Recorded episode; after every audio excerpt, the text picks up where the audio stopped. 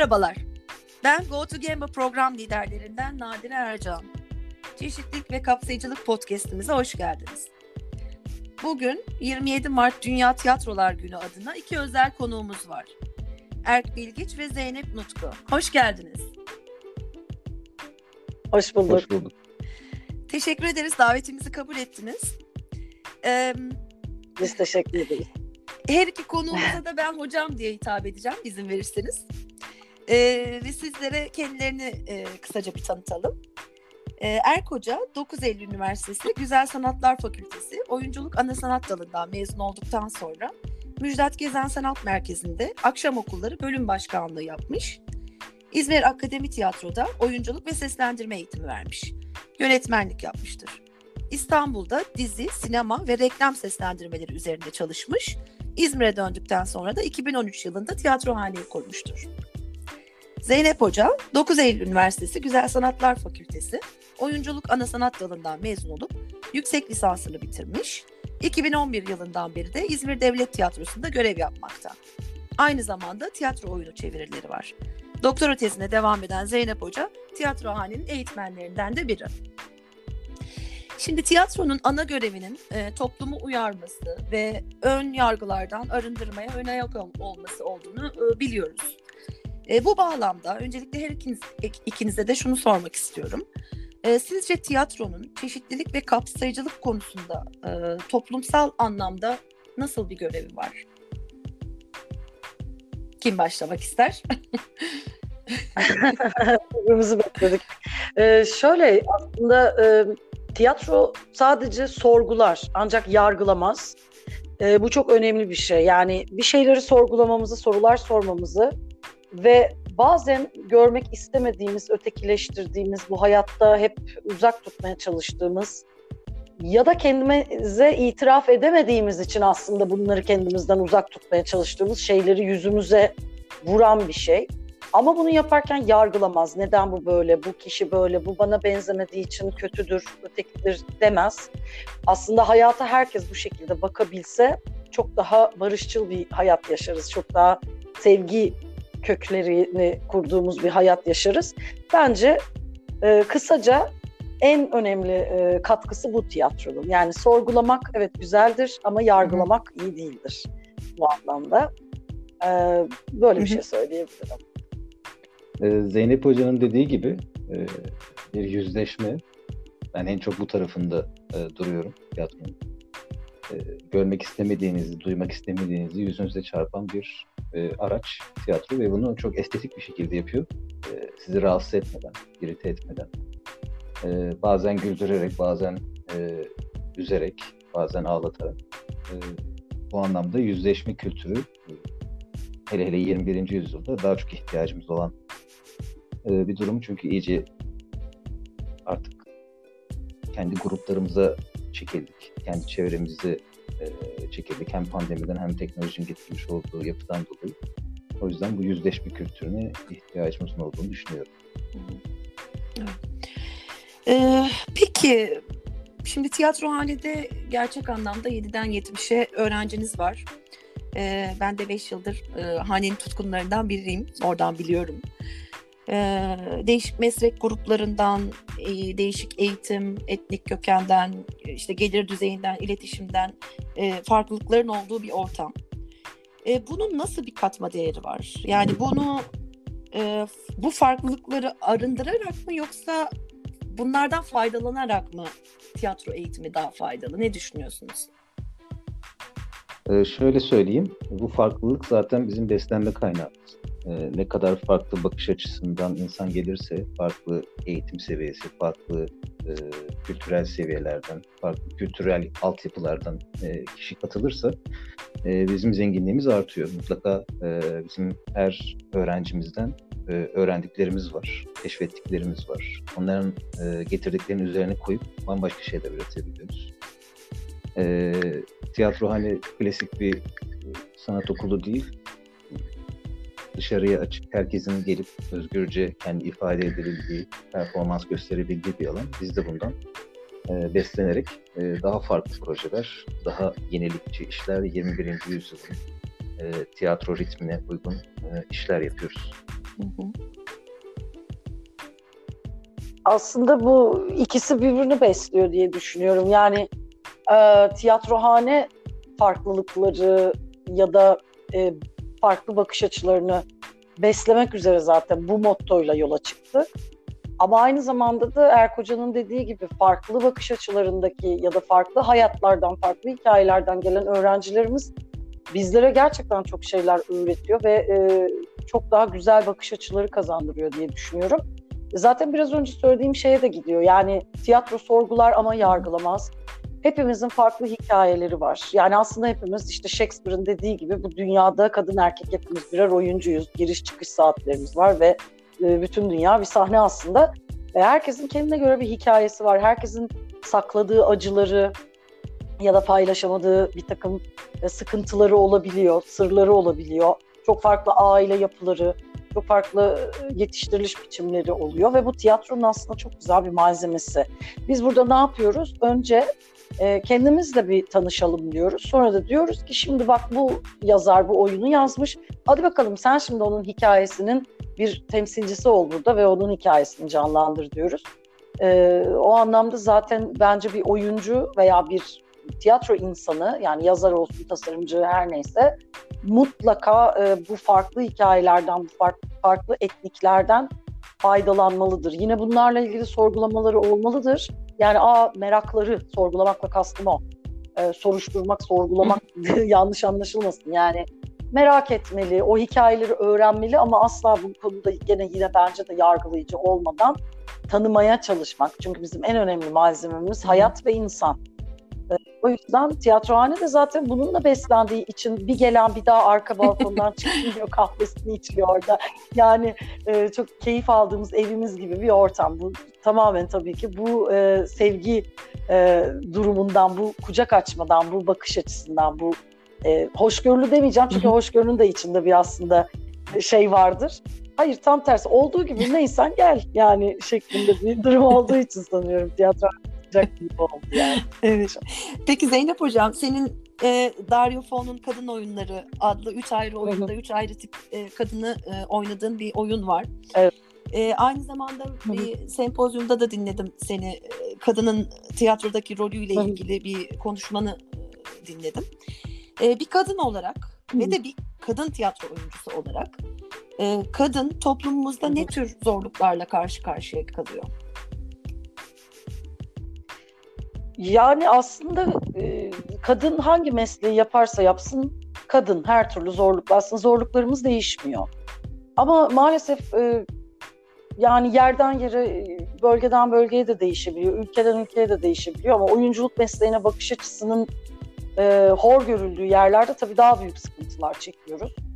E, zaten genel geçer erkekler için de kadınlar için de şöyle bir bakış açısı çok mevcut maalesef e, işte üniversiteyi kazanamadı, hiçbir şey yapamadı. O yüzden oyunculuk okuyor gibi. Ya da işte siz o okula gidip ne yapıyorsunuz? Bütün gün şarkı söyleyip dans mı ediyorsunuz? Hatta şöyle söyleyeyim yani geçen gün işte kan bağışı yaptım Kızılay'a. Böyle ara ara yapıyorum. Çok değerli bir şey bence. Orada bile neredesiniz dediklerinde hani ben devlet tiyatrosunda sanatçıyım. Her zaman gurur duydum bu kurumda çalışmaktan. E, değerli bir şey olduğunu düşünüyorum. Ama bana dönüp şey dedi oradaki görevli kız. Çok iyi niyetli ama. Aa şarkı mı söylüyorsunuz ne güzel Yani ee, geçen telefonumu kaybettim. Karakola gittim. Polis bana dedi ki ne yapıyorsun sen saz mı çalıyorsun orada? Şarkı mı söylüyorsun? Yani çok iyi niyetli sorular ama daha mesleğimizin ne olduğunu bilincinde değil. Hani ben de polise dönüp dedim ki siz hayatınızda işte devlet tiyatrosuna gitmediniz mi? Bakın şurada dedim. Yani karakola bir iki metre yerde hiç gitmediniz mi dedim. Yani çok bunlar biraz tabii e, acı şeyler. Yani tiyatro lüks değildir.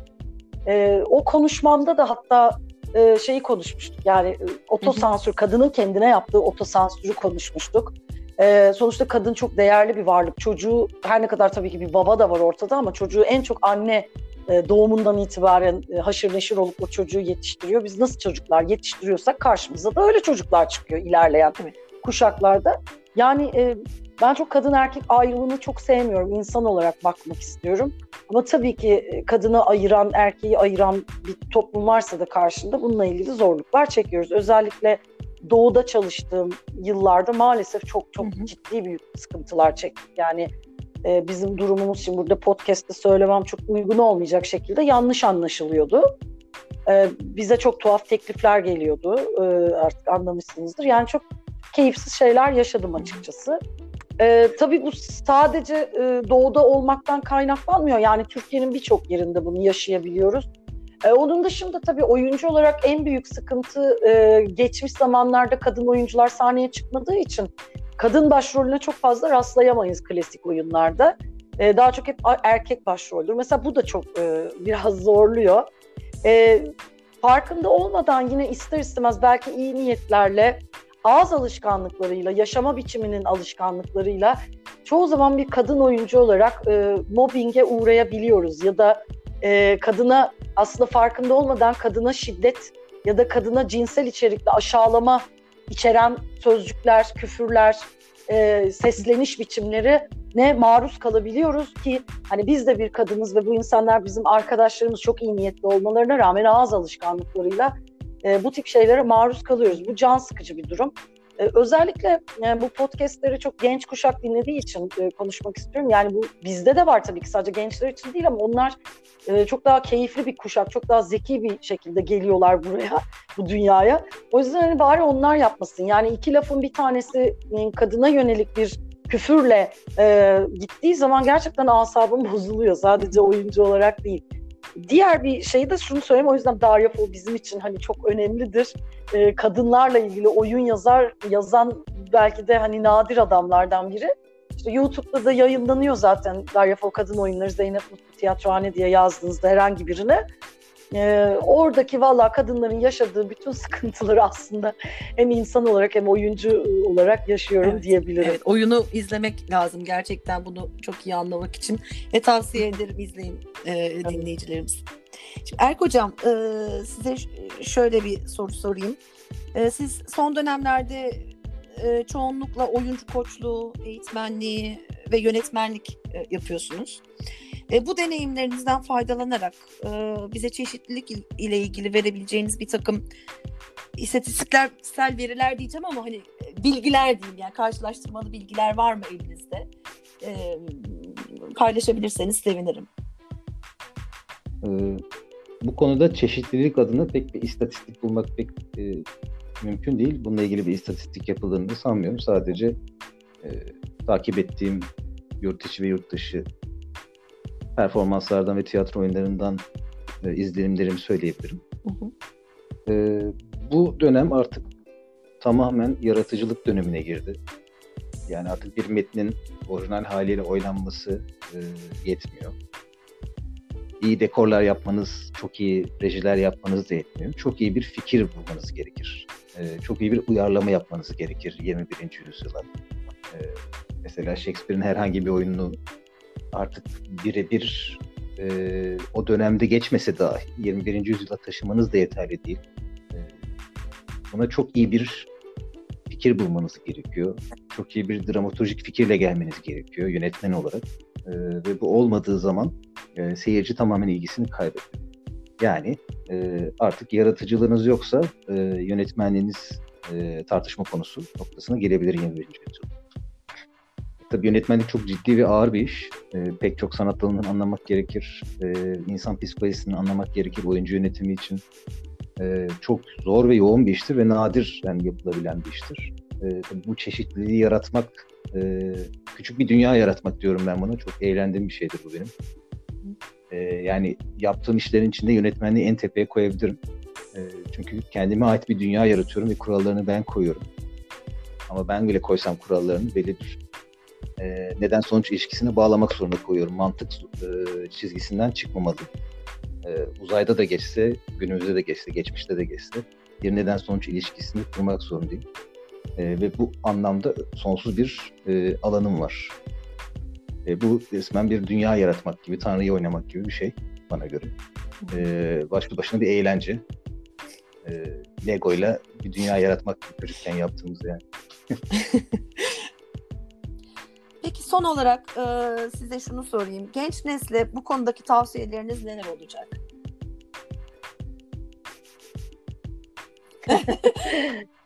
evet, o zaman, derin bir es, o zaman kibarlıktan birbirimizi bekliyoruz. yani e, ne olabilir? Aslında e, zor bir dönemden geçiyor bütün genç arkadaşlarım. Gerçekten bu pandemi süreci evlere kapanma, işte e, yüz yüze sosyalleşememek falan gerçekten zor süreçler.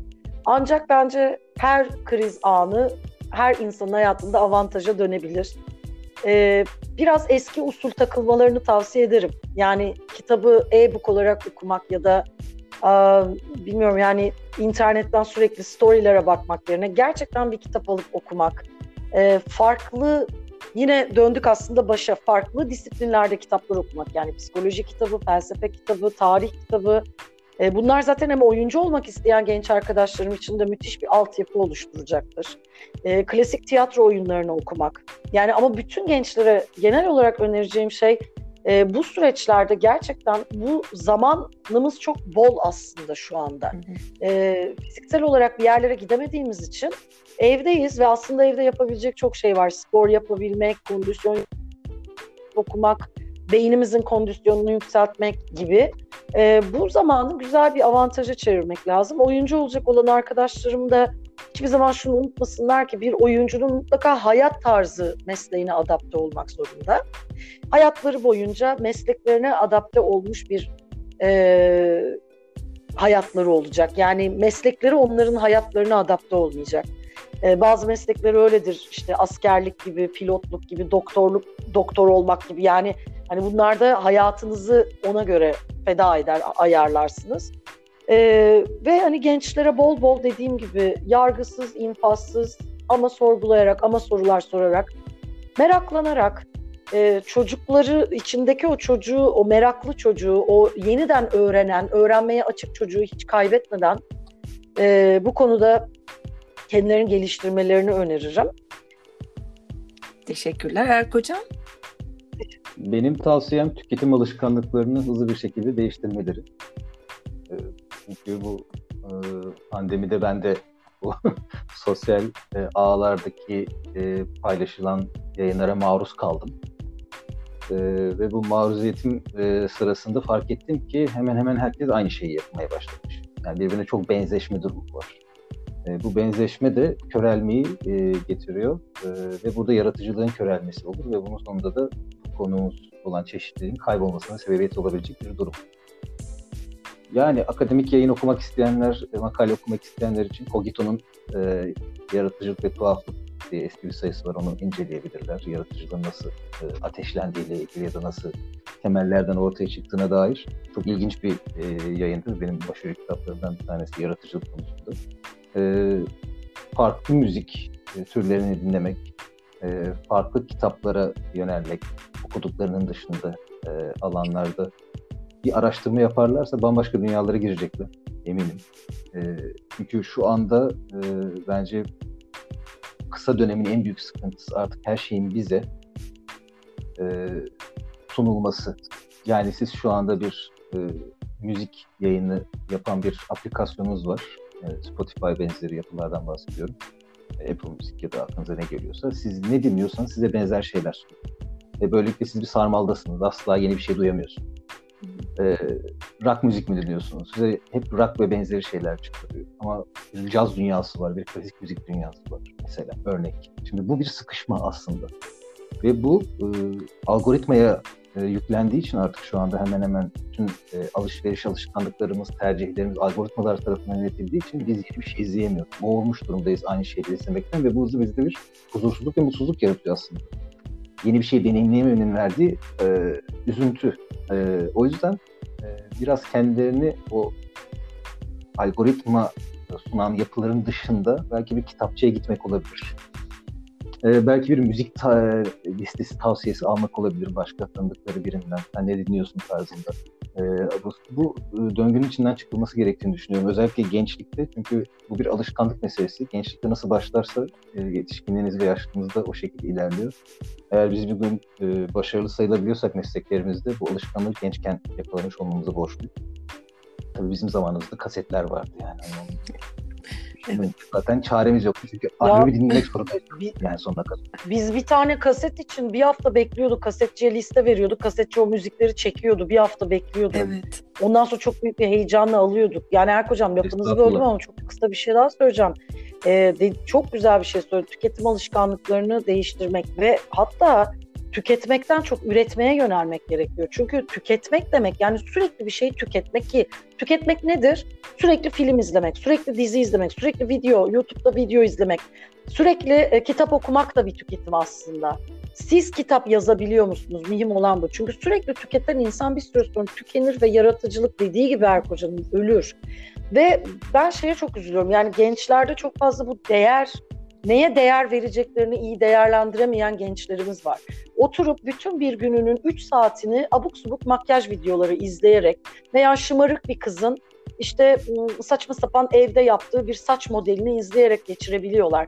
Ve bu onlara ne katıyor ben gerçekten bunu anlayamıyorum. Bunu yargılamak için değil ama gerçekten merak ederek soruyorum. Ee, yani ne katıyor ama onun yerine belki iyi bir oyuncunun iyi bir tiradını izlemek, bir iyi bir film izlemek ya da bunu kendin yapmayı denemek. Herkes YouTuber olmak istiyor, meşhur olmak istiyor ama bu YouTuber'ların da içinde veya influencer'ların da içinde çok az gerçekten wow nasıl güzel bir fikir bulmuş, yaratıcı bir şey dediğiniz insan çok az. Yani bunları da biraz daha seçerek beğenmek gerekiyor diye düşünüyorum, izlemek gerekiyor diye düşünüyorum. Erk Hocam Teşekkürler. Güzel bir katkı. Yani zaten e, işte o farklı olana ulaşma zorluğu da buradan kaynaklanıyor. Zeynep Hoca'nın dediği gibi aynı şeyler çünkü. Yani işte e, işte TikTok ya da işte Instagram Reels'a girdiğiniz zaman e, aynı şeyi görüyorum ben sürekli. Tamam çok güzel. Kedi videosu falan var yani. sürekli aynı benzer komik kedi videosu izliyoruz yani. Bunlar bizim kafamızı dağıtmak için hani e, daha işte e, distraction dediğimiz hani çok yoğun çalışıyorum ve artık biraz kafamı boşaltma ihtiyacım var diye kullanacağımız şeylerken bunlar sanki bu asıl hayatın temelinde bizim kedi videosu izlemek gibi bir görevimiz varmış gibi 724 kedi videosu izliyoruz yani. Olayımız gerçekten kedi videolarını izlemek ve bunları paylaşmak. Medeniyetin ilerlemesi buna bağlı hani. Ne bileyim küresel ısınmaya bu çözüm bulacakmış gibi durum var yani. Re- reaksiyon öyle. Çünkü yani istatistikleri görseniz ağzınıza açık. Korkunç e, oranlar var. E, o yüzden hani e, bugünün gençleri ilerinin e, yaratıcı insanları, yöneticileri işte olacaklar. E, üreten insanlar olacaklar. E, bu tüketim, üretim e, kültürlerini nasıl oturturlarsa emin olun yetişkinliklerinde de o şekilde ilerleyecek. O yüzden bir uyanma vaktidir diye tavsiyelerde bulunabilirim. Çok teşekkür ederiz. Ee, çok güzel bir sohbetti. Ee, ağzınıza sağlık.